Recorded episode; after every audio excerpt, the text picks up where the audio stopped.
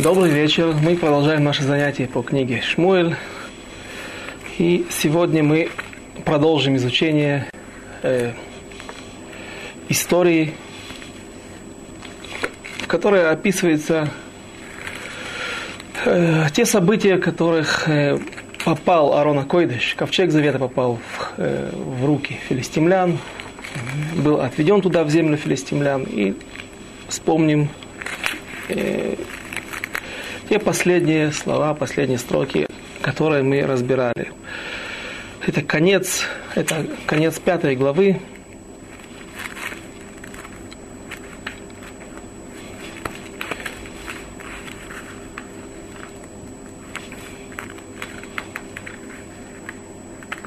И начало шестой главы.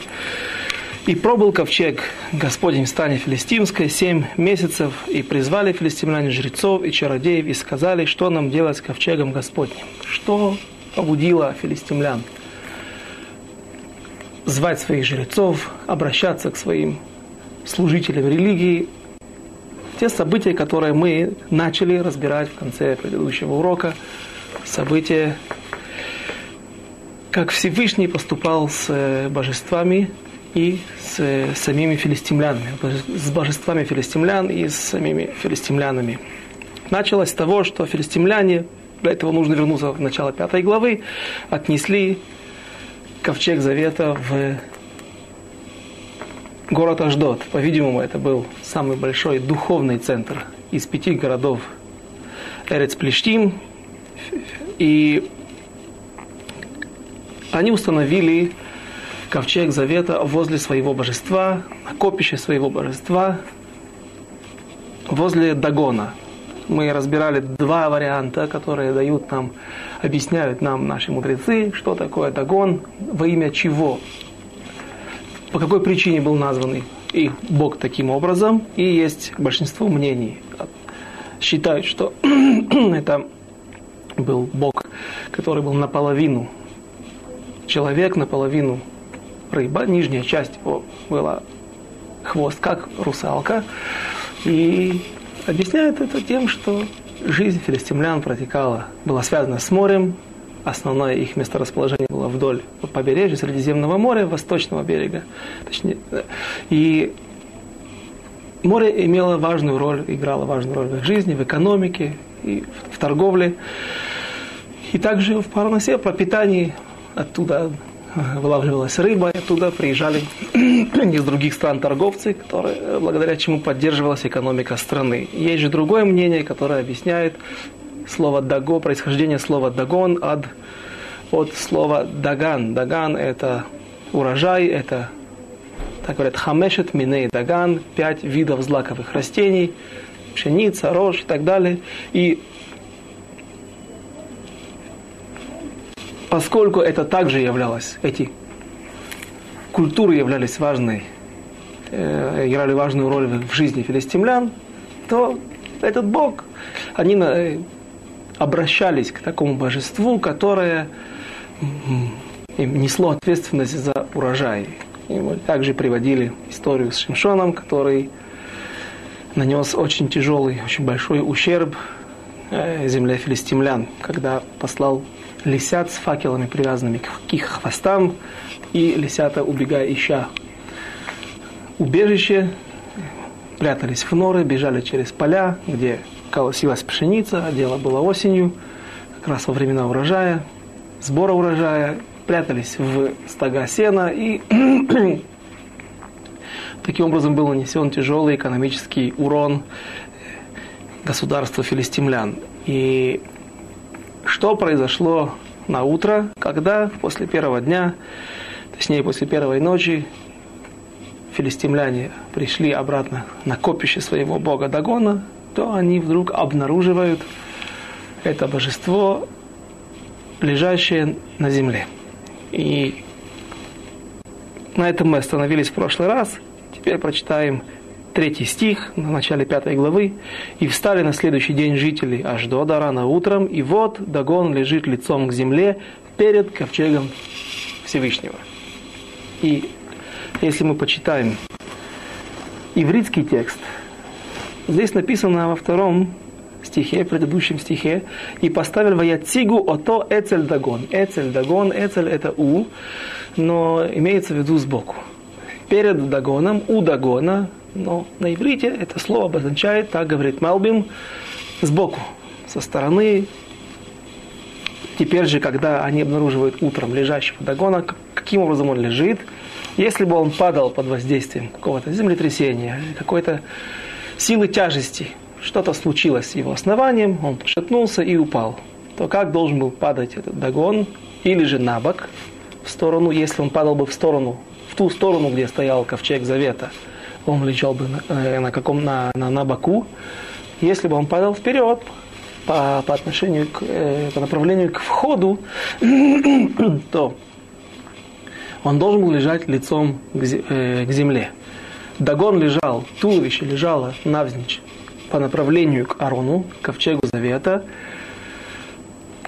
И, и получается, что Всевышний сделал такое чудо, хотел показать, намекнуть сразу же, для того, чтобы убедить филистимлян, что со Всевышним шутки плохи, что они не правы, что они привели сюда и поставили возле своего божества ковчег завета.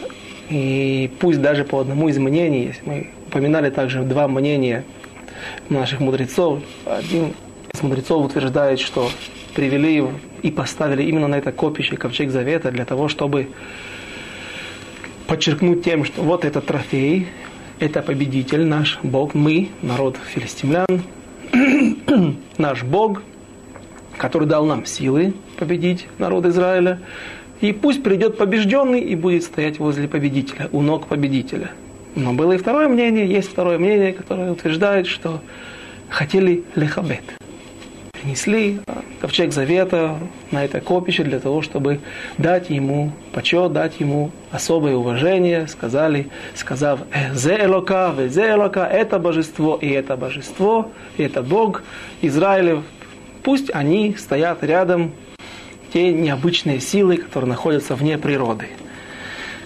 И даже по это, по это, в связи с этой позицией неприемлемо так говорить, потому что Всевышний, Он единственная сила, которая создал весь мир, которая, э, которая правит всем миром, и это единственная сила, которая дает все, все другие силы в этом мире, поэтому такая формулировка, она также неприемлема, и поэтому Всевышний пытается показать филистимлянам, что здесь ошибка. Но филистимляне не понимают. Несмотря на то, что каждый из, из людей, который понимает физику или просто хорошо наблюдает за явлениями в природе, но он понимает, что их Бог оказался хорошим акробатом и во время падения смог сделать пируэт, и развернувшись в сторону, в сторону ковчега завета, упав головой вниз по направлению к ковчегу завета. Но филистимляне решили иначе. Они решили установить на старый постамент это божество. И придя на следующее утро, они находят последствия более тяжелые. Прочтем дальше четвертый стих. «И встали они рано утром на следующий день, и вот Дагон лежит лицом к земле перед ковчегом Господним, а голова Дагона и оба кисти рук его отсеченные на пороге». Дагон, падая опять же необычным необычным способом, очень сложным падением в сторону ковчега завета, но э, теперь у него нет рук и головы, это все аккуратно отсечено и положено на пороге при входе в это копище этого храма Дагона. Что же сделали филистимляне? Продолжают упорствовать, продолжают не признавать, не верить в то, что Всевышний может противостоять какому-то Дагону, и что они сделали? Поэтому, пятый стих, поэтому, давайте дочитаем четвертый, а голова Дагона оба кисти его лежат отсеченные на пороге, осталась от Дагона только рыбья его часть. Поэтому жрецы Дагона и все приходящие в капище Дагона не ступают на порог капища Дагона в Аждоде до сего дня. Они осветили то место, которого коснулись части, отсеченные от тела Дагона, на, котором, на пороге, на котором были аккуратно положены руки и ноги, и руки и голова. И они решают, что не видят недостаток в своем Боге. Они продолжают упорствовать и наоборот, освящают это место. Какая-то святая часть святого их божества коснулась порога, нужно его осветить, и с этого момента это место не, на это место никто не имеет права ступать ногой. И уже упоминали, мы уже упоминали, когда описывали те стихи, те посуки, эти строки из предыдущей главы, когда ковчег завета прибывает на поле боя, когда евреи приносят вместе с Хофней, приводят Пихофни и Пинхаса на поле боя, и филистимляне испугались. Но была часть людей, которые говорили, это тот Бог, который израсходовал все, так можно объяснить этот стих, разбив его на две части. Более богобоязненная, более э, смиренная часть, смиренная часть филистимлян говорили, горе нам, крепитесь, ибо это Всевышний, тот Всевышний, который сделал великие чудеса, а не лучшая часть, как абсолютные безбожники, говорили, да нет, это тот Бог, который сделал чудеса в Египте, и кавана, какое намерение было в этих словах, так наши мудрецы объясняют, что филистимляне говорили, эта часть филистимлян говорила, что Всевышний израсходовал все свои силы уже на много лет назад, несколько сот лет назад, на великих чудесах во время выхода из Египта, поэтому нам нечего бояться, боеприпасы, его, его потенциал и иссякли.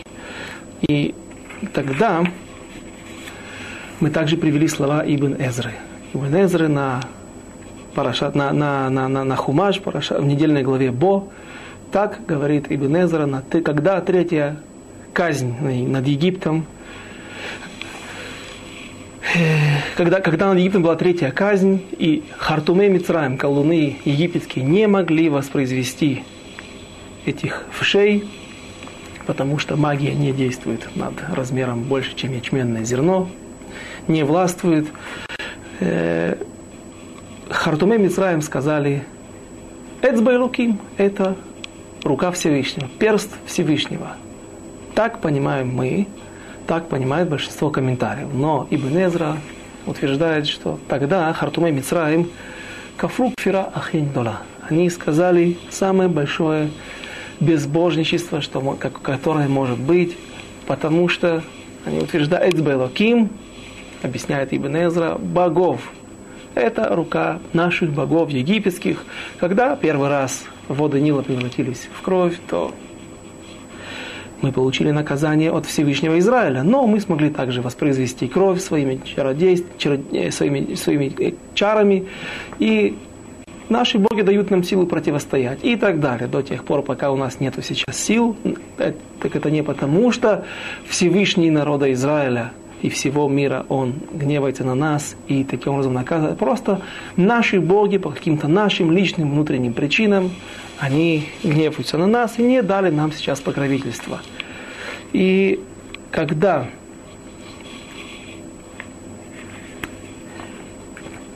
дважды Дагон падает назничь, падает на землю, при этом отсечены его части, филистимляне не видят в этом наказание от Всевышнего, они находят другие причины. Это, опять же, Эцбе, Локим, это наши боги. Бог Дагон, он сам гневается. Наверное, ему очень противно, что здесь рядом поставили ковчег, какой-то ковчег завета, принесли другое божество, которое хас шалом, а божество, а ковчег завета. Но так, так они, вероятно, думали, и поэтому нам нужно убрать отсюда ковчег завета. И вот, что же произошло дальше. Шестой стих в пятой главе. «И стала тяжкая рука Всевышнего над жителями Аждода, и он избивал их и поразил их Техорим». Техорим здесь переводят пузырями, но дословный, дословный перевод, я очень извиняюсь, что это геморрой.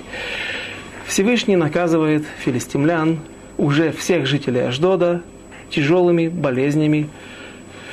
И объяснение, которое приводят наши мудрецы, почему именно так, такое очень пикантное наказание Всевышний придумал для жителей Аждода, объяснение такое. Ковчег Завета, когда он стоял в храме, то он находился в святая святых.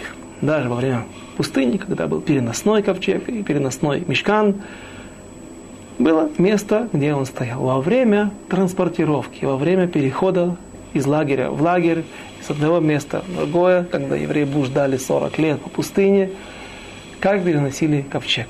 Весь мешкан разбирался, ковчег завета покрывал, коины покрывали золотых крувим, херувим, два изваяния, которые были одним целым. То есть это был один кусок золота, одна часть золота, два произведения с, с крыльями, с лицами младенца и э, мальчика и девочки, которые смотрели друг на друга. И вот это, эти херувим во время транспортировки и передвижения ковчега завета, его коины покрывали покрывалами. И ковчег завета находится в неправильном положении. Не в соответствии с Аллахой, не в соответствии с законом. Всевышний хочет показать, что это безайон, что это позор для Всевышнего, для, не для Всевышнего, что это, это недостойное отношение к ковчегу, и поэтому он посылает такие пикантные болезни, при этом очень доставляющие много беды и много боли жителям Аждода, показав им, что я даю вам раны, посылаю на вас болезни, которые находятся в сокрытом месте, для того, чтобы вы поняли намек. Ковчег Завета должен быть не открытым, а покрытым какими-то покрывалами. И все же филистимляне продолжают упорствовать. И увидели это жители Аждода и сказали, да не останется у нас ковчег Бога Израилева, ибо тяжела рука его для нас и для догона Бога нашего. То есть мы видим, что, а так говорят также мудрецы, говорят мидраши, что раны и различные как бы язвы, проказы появлялись и на памятниках, на этих истуканах, на догонах. По-видимому, догон был не один, был какой-то центральный догон, центральный памятник, истукан, и в каждом доме находились изваяния их башков. Филистимляне говорят, из этих слов наши мудрецы, наверное, это выучивают, уточняют, для нас, ибо тяжела рука всего э, э, Его Всевышнего для нас и для нагона Бога нашего. Восьмой стих. «И послали жители Аждода, и собрали всех князей филистимских к себе, и сказали, что нам делать с ковчегом Бога Израилева?» Обратите внимание на интересный факт. По-видимому, рука, э, руководство страной было в руках у светской части населения. Наверное, не было в те времена разделения на светских и несветских людей или, или религиозных людей, но власть была у князей, а не у духовных сановников. Это я специально обращаю на это внимание, что дальше будет очень интересный факт, который нам, мы будем рассматривать. И собрали, нас, собрали всех князей флештимских себе и сказали, что нам делать с ковчегом Бога Израилева. И сказали те, пусть перейдет ковчег Бога Израиля в Гад. Какая была кавана, какая была мысль, какие были намерения теперь у князей, почему они не отдают ковчег завета обратно израильтянам. Они думали так. Аждот находится на море. Всевышний Израиля имеет какую-то силу, связанную с морем.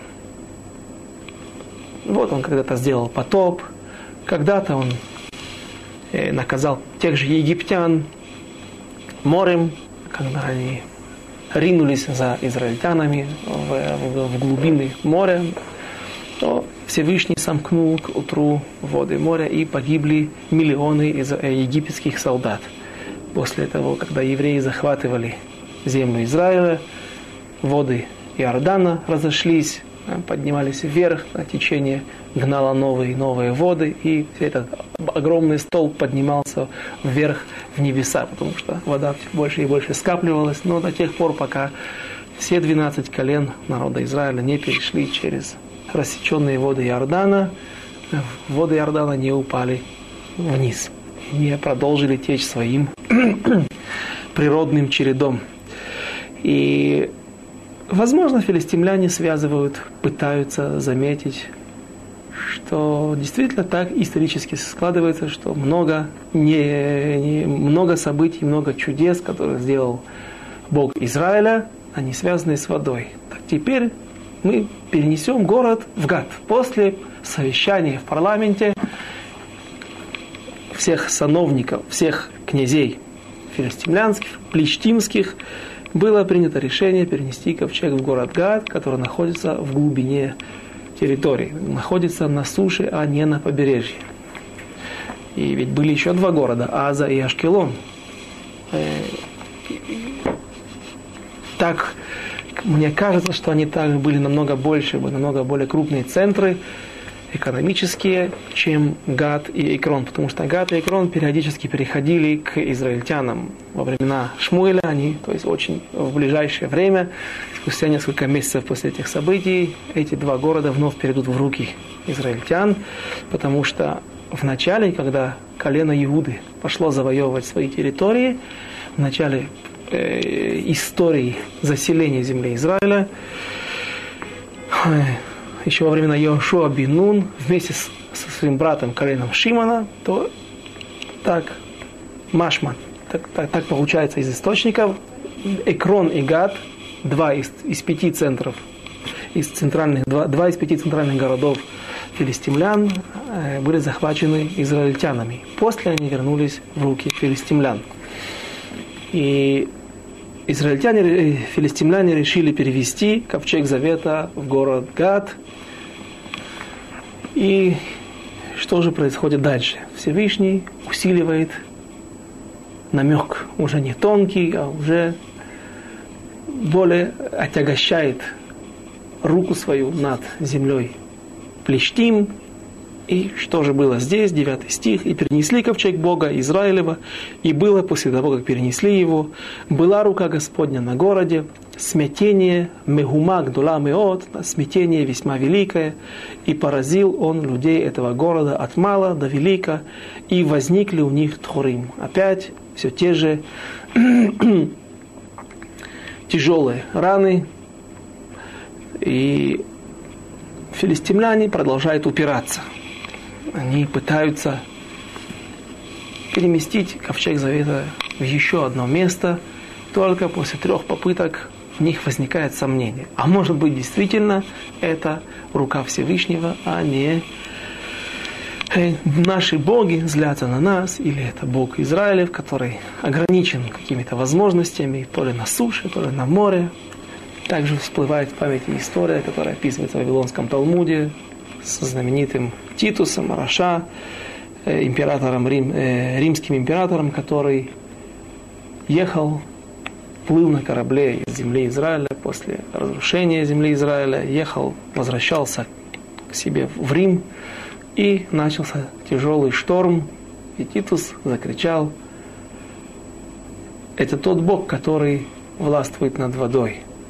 Всевышний сказал, я тебе покажу, что я могу и также и на суше показать свои силы, что у меня нет ограничений ни во времени, ни в территориальных каких-то границах.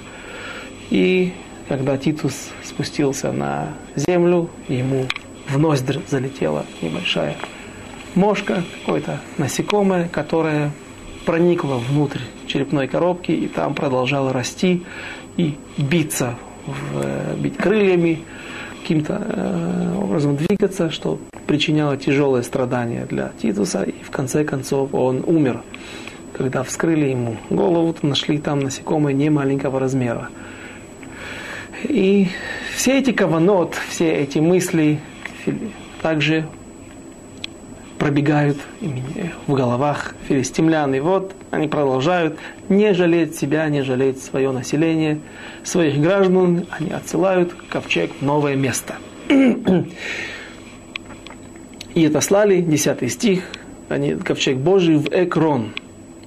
И когда пришел ковчег Божий в Экрон, возопили экраняне, говоря, перенесли к нам, они уже до того, как начались проблемы, начались болезни, начались эпидемии, филистимляне, жители Экрона, уже заранее трепещут. И послали жителей Экрона и собрали всех, возопили, говоря, принесли к нам ковчег Бога Израиля, чтобы умертвить нас и народ наш. Здесь в, одних, в одной строчке, в несколько, в несколько слов заложено много информации. Жер, э, катастрофа увеличивается. Казни становятся все тяжелее и тяжелее. Мегума, крик, шум. И написано, так на, наш, пишут наши мудрецы, написано в Мидрашах, что раны и болезни, эти геморрои стали проникать вглубь. То есть теперь уже не только внешняя часть кишечника получала наказание, получали раны, а также внутрь человека стали проникать болезни. И в этой короткой строке написано все, чтобы умертвить нас и наш народ. Началось, начались потери среди населения. То есть были, по-видимому, от этих болезней, от этих болей люди умирали, возможно, началась эпидемия. И были еще некоторые казни, которые мы увидим дальше, которые пока что не описаны, но после этих событий филистимляне решают остановить, остановить испытания над собой, над своим народом, и они обращаются впервые к духовным сановникам. И послали жителей Икрона, и собрали всех князей плештимских, и сказали, отошлите ковчег Бога Израилева, и пусть возвратится он в свое место, чтобы не умертвил он нас и народ наш. Ибо ужас смертельный был во всем городе, весьма тяжка была рука Божья. И люди, которые не умерли, поражены были Тхорим, и поднимался вопль города до небес. И пробыл, теперь мы начинаем шестую главу, и пробыл ковчег Господень в стране Флештимской семь месяцев. И призвали филистимляне жрецов и чародеев и сказали, что нам делать с ковчегом Господним. Скажите нам, как отослать нам его вместо его. Филистимляне сомневаются, что же нам делать и как нам быть. Потому что если бы они хотели отослать однозначно, то они бы не спрашивали. Собрали бы каким-то образом повозку, нашли бы какого-то погоняльщика и отправили бы к евреям, или позвали бы к евреев. А это было сделать несложно, потому что евреи, народ Израиля являлся налогоплательщиками филистимлян. Они были в Кабале, в порабощении, и филистимляне могли бы приказать. То есть были какие-то отношения, потому что были свои представители, наместники от филистимлян в нескольких областях земли Израиля. Но филистимляне сомневаются, поэтому они обращаются к своим духовным лидерам. Пусть они решат, как же нам быть. Только сейчас. До этого они считали, что это казни, которые носят какой-то экономический характер, какой-то характер стихийного бедствия, но не казнь от Всевышнего. И пробыл ковчег Господень в стране филистимской семь месяцев. Семь месяцев эти люди, мазохисты, готовы позволить издеваться над собой, над своими гражданами, но не хотят признавать руку Всевышнего, признавать над собой какую-то другую силу. И сказали, скажите нам, как отослать нам его вместо его. И третий стих. И сказали те, если вы отсылаете ковчег Бога Израилева, то не отсылайте его ни с чем. Нужно принести грехоочистительные жертвы, подарки. Но принесите ему жертву повинности. Тогда исцелитесь и узнаете, почему не, оста- не оставляет вас рука Всевышнего. И сказали они, какую жертву нам принести? И те сказали по числу князей плештимских пять тхорим золотых и пять мышей золотых, ибо казнь одна была для всех и для князей ваших. Среди греха очистительных жертв мы видим мышей. Мыши – это мышами называется казнь. Э, плештимские сановники говорят, вот такие были казни. Были геморрои, были какие-то раны, язвы телесные, и также были мыши. То есть мы видим, что была еще одна казнь, тяжелейшая казнь, уже экономическая, когда огромные полчища мышей уничтожали посевы, уничтожали э, элеваторы, в которых было собрано огромное количество зерна. И таким образом э, отсюда доказательство того мнения, что Даган носил такое имя в честь Дагана, пшеницы. Э, пять видов злаковых, то есть в честь урожая. И вот плештимские жрецы и священники говорят сделать вот в таком виде золотые тхурим, если кто-то очень непонятно, каким образом можно было сделать золотые геморрои, золотые язвы, золотые раны, но так они говорят, как это выглядело. Тяжело себе представить. Золотых мышей легче представить. Почему пять? Потому что было пять основных провинций, пять основных областей, пять основных городов и пять князей, которые жили между собой в мире и ходили вместе на войну против Израиля.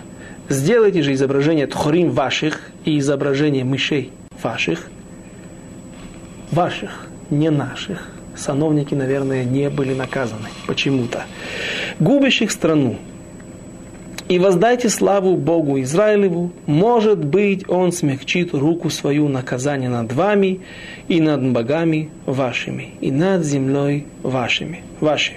И вот, наверное, после того, когда в парламент были позваны, призваны для выступления, для того, чтобы выразить свое мнение, духовные лидеры – по-видимому, какая-то часть была в оппозиции и продолжали упорствовать и не соглашаться с тем, что нет, нужно терпеть, это какие-то стихийные бедствия, какие-то эпидемии.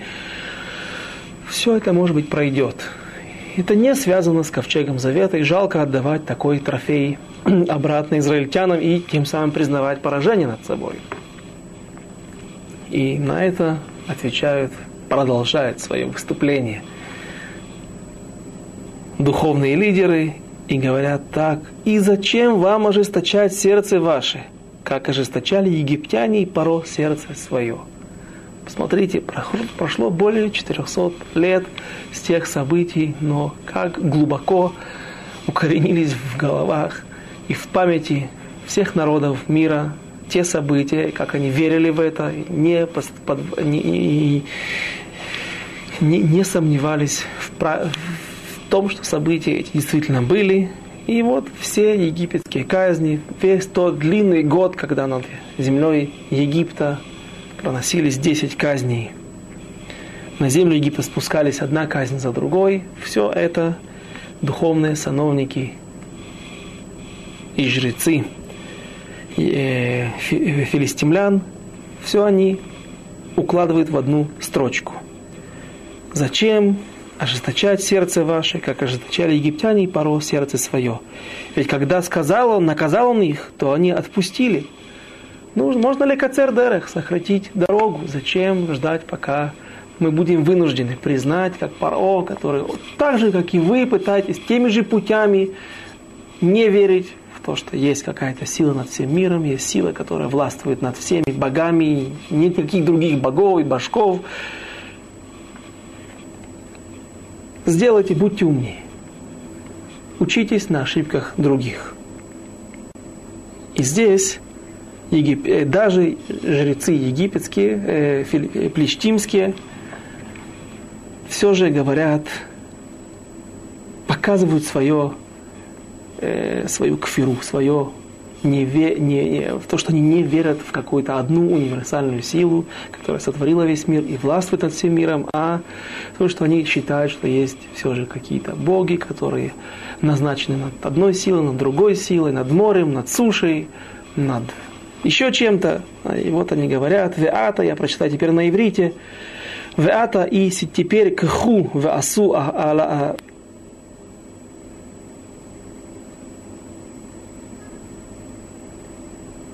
Агала Хадаша. Теперь они говорят, как нужно сделать, что нужно сделать и какое сделать испытание для того, чтобы окончательно убедиться в праведности их слов, в правильности их слов. Но в конце они говорят те слова, которые хотел, на которые хотел обратить внимание.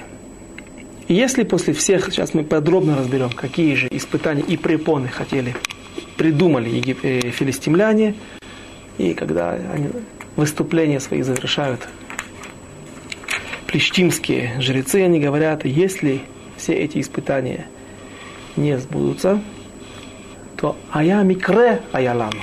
Это случай был с нами, тогда и мы присоединим свое мнение к вашему мнению, оппозиционеров, что все, что с нами произошло, это случай, и пусть все эти казни были необычными, очень тяжелыми, тем не менее, нет никакой причины приписывать это на сторону Всевышнего, на счет Всевышнего Изра... Бога израильтян. Что же, какое же испытание сказали, придумали жрецы филистимлян? Сказали они так. «И возьмите ковчег Господень, и положите его на повозку, а золотые вещи, которые вы принесли ему, в жертву повинности положите в ящик сбоку от него и отпустите его, и пусть идет».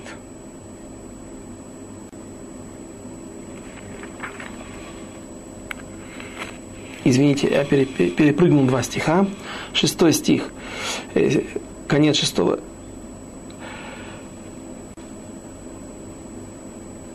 А теперь сделайте одну новую повозку и возьмите двух коров дойных, на которых не было ярма.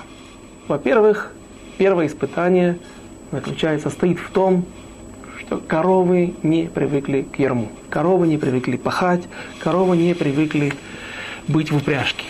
И, разумеется, если это не рука Всевышнего, то по, попросту коровы должны взбунтоваться, коровы должны не пойти, упрямиться и не идти, не тащить эту телегу за собой, эту повозку вместе с э, ковчегом завета. Коровы дойные, то есть у них есть телята, на которых не было ярма, и впрягите корову в повозку, а телят их уведите от них домой. Это второе испытание – Вторая препона, которая должна быть поставлена на, для того, чтобы убедиться в том, что действительно рука Всевышнего. Телята должны быть оставлены дома, и, как говорят наши мудрецы, больше, чем теленок хочет сосать молоко у своей матери, мать хочет кормить своего теленка. И матери захотят, их тянет такая природа, так, так заложена, такая природа заложена в них, они тянутся к своим детям, и это еще одна из причин, которая может, должна заставить их повернуть и не идти, отдаляясь от своих детей. Третье испытание. Никакого погоняльщика, никакого э, извозчика не должно быть. Коровы должны идти сами. И четвертое, очень интересное мнение, четвертое, четвертая преграда, препона, четвертое испытание – оно не написано здесь в стихах, но так написано в Мидраше, что коровы должны были быть запряжены задом наперед. То есть головами к телеге. И всю дорогу коровы должны были идти, за, включая задний, заднюю скорость, задний ход, то есть делать реверс. Говорит Мидраш. И шли коровы, мыча, глядя на Арон, на отцей Шитим, на Шита, Шита, на, Шита, Шита а, а, отцей Шитим, те деревья, из того дерева, из которого было сделан, из которого был сделан ковчег завета. И что же произошло? Произошло очень интересное, а, не просто интересное, а можно даже сказать великое чудо, которое заставило филистимлян поверить во Всевышнего, поверить, не отказаться, правда, от своих богов, так уж пути народов мира, но филистимляне, те пять князей, шли за повозкой и для того, чтобы констатировать факт, как телега идет домой, как повозка с, с, с этими коровами возвращается, с Арон, а койдыш ковчег завета обратно в землю Израиля своему народу. И девятый стих. «И смотрите, если через свою границу взойдет он к Бейчемишу, а это был ближайший город к земле филистимской, приблизительно тот же Бейчемиш, где он находится сегодня, то он сделал нам это великое зло. То есть это была казнь от Всевышнего. Если же нет, то мы будем знать, что не его рука поразила нас, а постигло нас это случайно. То, что я хотел вначале прочитать. Это был случай.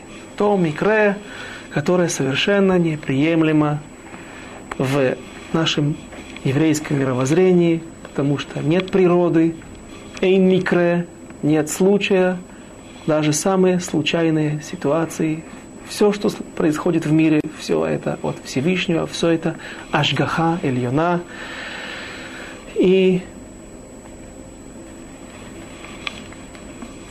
здесь я хотел бы привести слова Рамбама,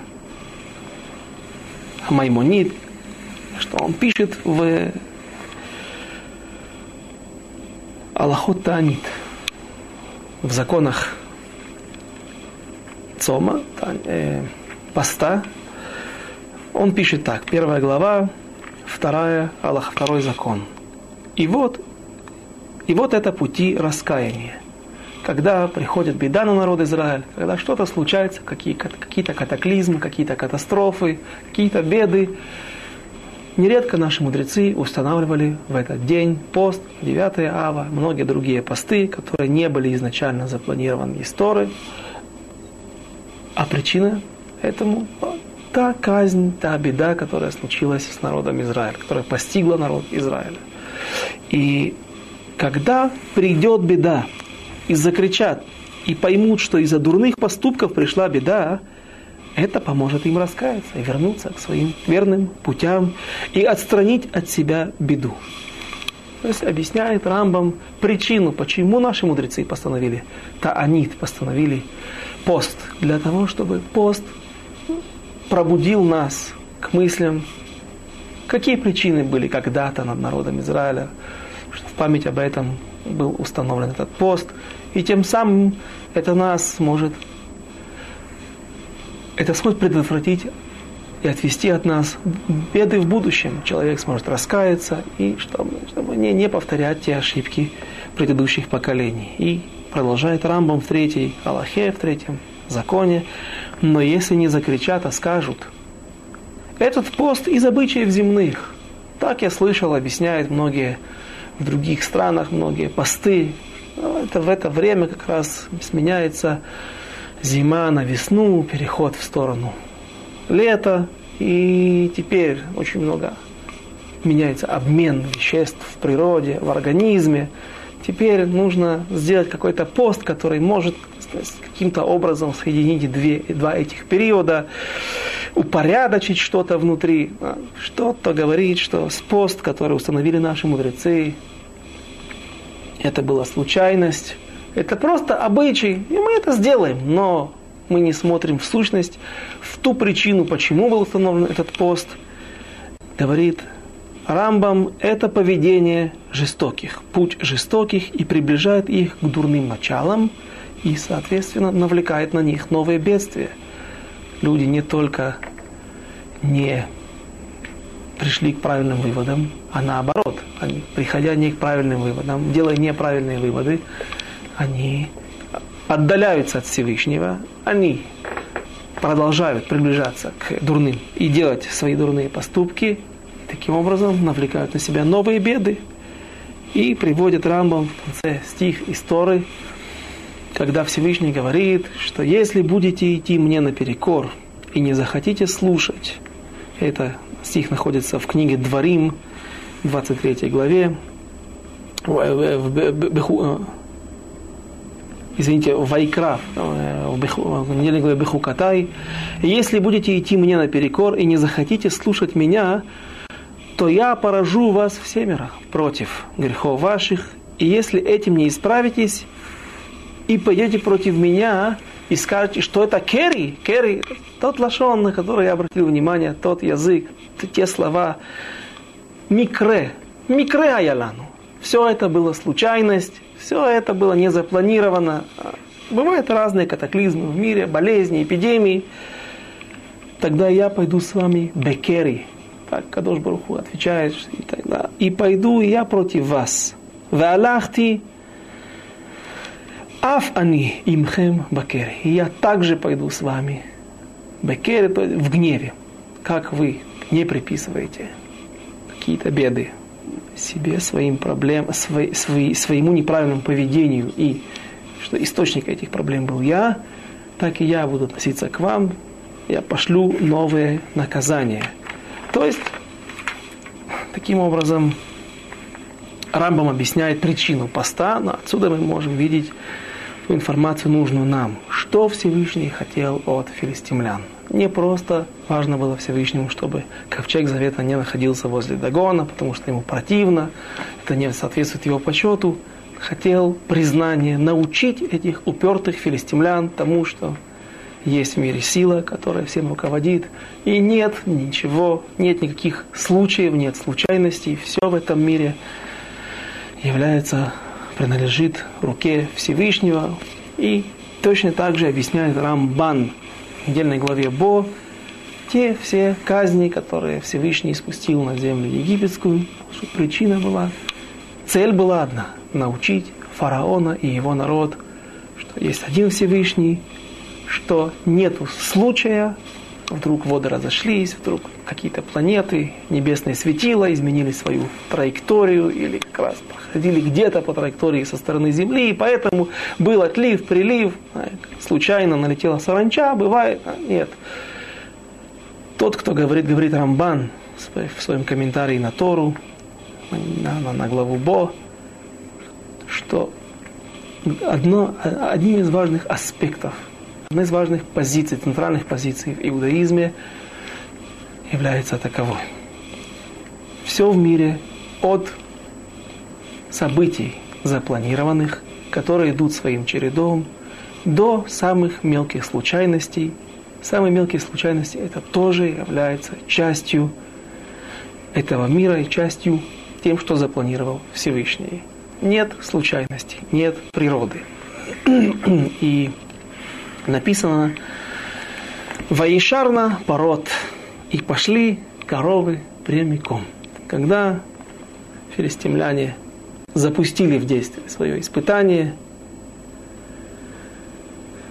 то коровы вернулись домой – Ваясиму это Арон, 10 стих, Ваясиму это Арон, Ашем, Эль Хагала, это Аргаз, это Ахбаре Азагав, и всех этих крыс, все, все, что, все, всех золотых изваяния, Тхорим и крыс, все положили на, на повозку, Ваешарна Гапарот. Говорит Мидраш, Мидраш Шмуэль, Ваешарна Гапарот, есть несколько мнений в Талмуде, несколько мнений наших мудрецов, но одно из них, самое извиняюсь, по моему мнению, интересное, мнение Раби Мейра, который говорит, Ваешар на апорот, коровы шли не только, Яшар – слово прямиком, но Лашир, глагол петь, также относится к этому слову Ешарна и пели коровы, идя прямиком, делая реверс, идя задом, двигаясь в сторону земли Израиля – они шли по дороге и пели. И также пели их младен, их телята в в земле филистимлян. Где намек этому красивому мидрашу? Во-первых, первый вопрос, где намек? Не, откуда уточняют, почему это не просто красиво придуманная история. И второе,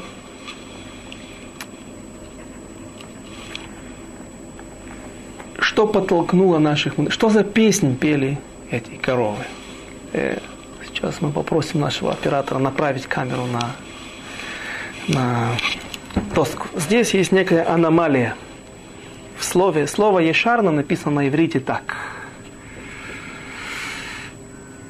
Ваешарна. Говорят наши мудрецы, слово написано неправильно, грамматически неправильно, а поскольку эти строки принадлежат э, руке пророка Шмуэля, о, мы не можем сказать так, что Шмуэль не знал грамматику святого языка. Чем же здесь неправильность? Если сказать, если мы скажем, что коровы, что это, это слово относится к коровам, то должно быть слово, этот глагол написано в женском роде. Это должно быть написано в ватешарна. Ватешарна.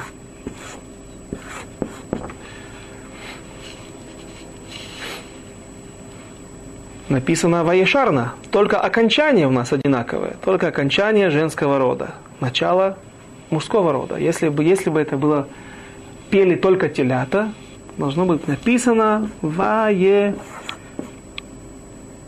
Ваишру.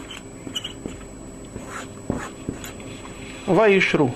То есть мы видим, что начало слова от мужского рода, окончание слова от женского рода. Это заставила наших мудрецов обратить внимание и сказать, что пели и телята, и пели мамы. Все они шли, одни находились в своем стойле и там пели, а мамы, коровы шли по дороге и громко мыча пели песню. Что же за песню пели эти коровы?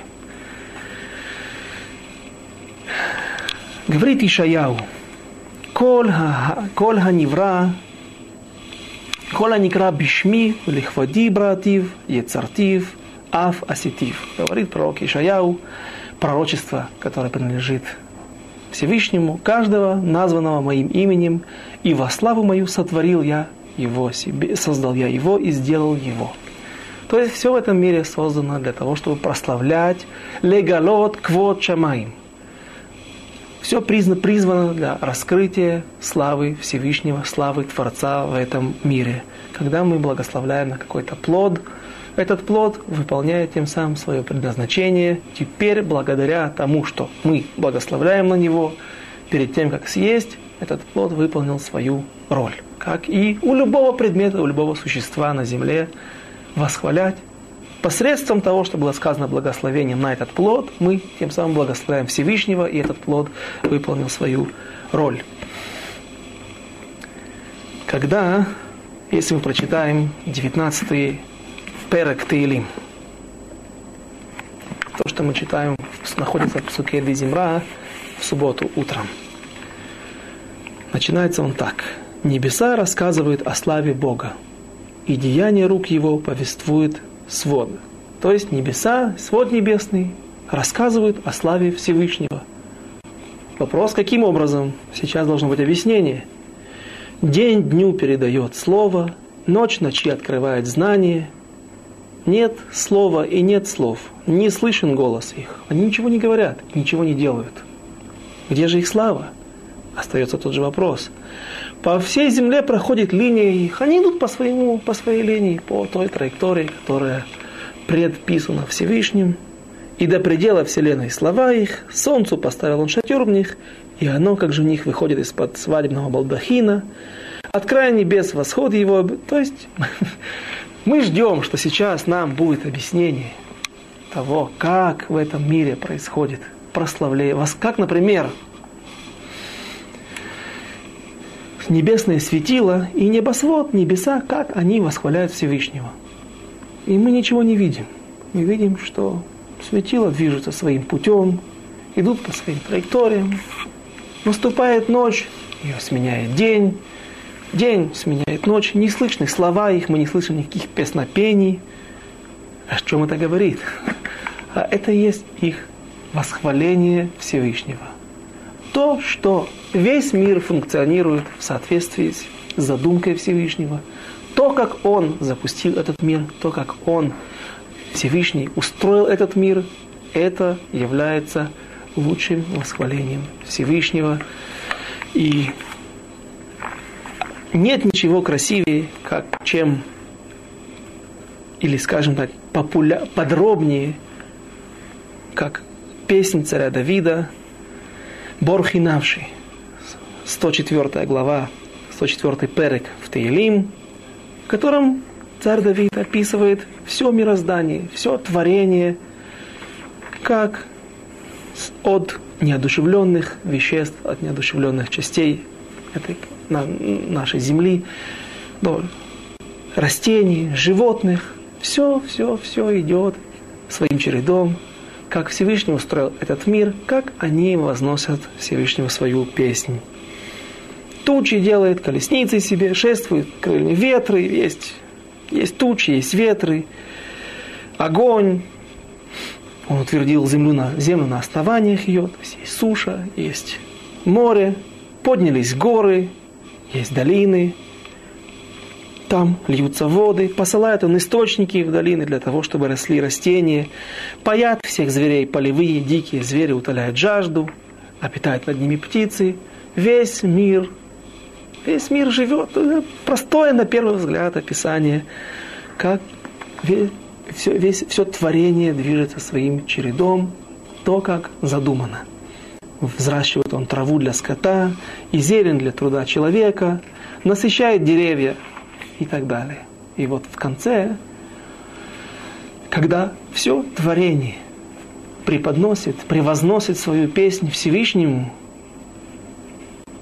и человек, который является венцом творения, тогда и он не может не присоединить, не, не может, как будто бы, э, так из моих слов, как будто бы он не хотел бы, но он вынужден.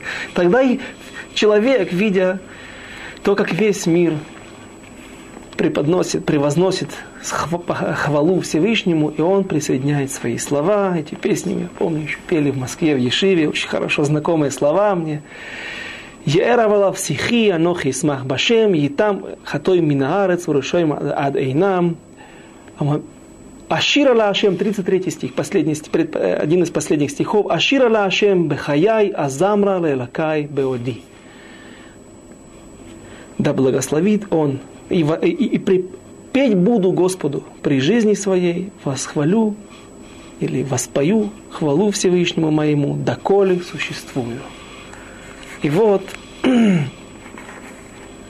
коровы, которые, идет по, которые идут по дороге, та повозка, которая, на которой находится ковчег Завета, который возвращается к своему народу в границы своего государства, украшенный, обложенный со всех сторон подарками, грехоочистительными жертвами, большим количеством золотых подарков. Вокруг за повозкой плетутся князья филистимлянские, которые зализывают свои раны и с лицами черными, как закопченные края котлов, полные, наполненные злобой, не желающие верить во все происходящее, но вынужденные признать все, что здесь происходит. Что может быть, какая может быть лучше, какая песня может быть лучше, чем все то, что мы видим здесь, когда Всевышний находится над всем этим, и когда филистимляне и их божество, признающие поражение, признающие какую-то силу, другую силу, силу Всевышнего над собой, они возвращают домой ковчег завета, и, и именно эта песня, именно это называют песней. Конечно же, коровы просто мычали. Они не пели никакие симфонии, не играли никакие мелодии, не все это было просто мычание, но все положение, которое здесь, все, что происходило вокруг, все впечатление, которое, производило это на филистимлян, на их народ, все это является не иначе, как песней, великой песней, песнопением. И еще более удивительный мидраж, наши мудрецы говорят, что они пели, что за песни они пели, но мы уже сказали, они мычали. Но какой намек, где есть намек на это – Ширула Ашем, когда на Ширата Ям, когда на море Моше Рабейну говорит, Аз Яшир Моше убне Израиль, это Шира Азот, а Шира Лашем ки Гаога. Здесь написано, что коровы Гау, Гао, правда с Айном, но так трактуют наши мудрецы, что эту песнь спели эти знаменитые коровы, и без раташем о продолжении в следующий раз – до свидания, до следующих встреч.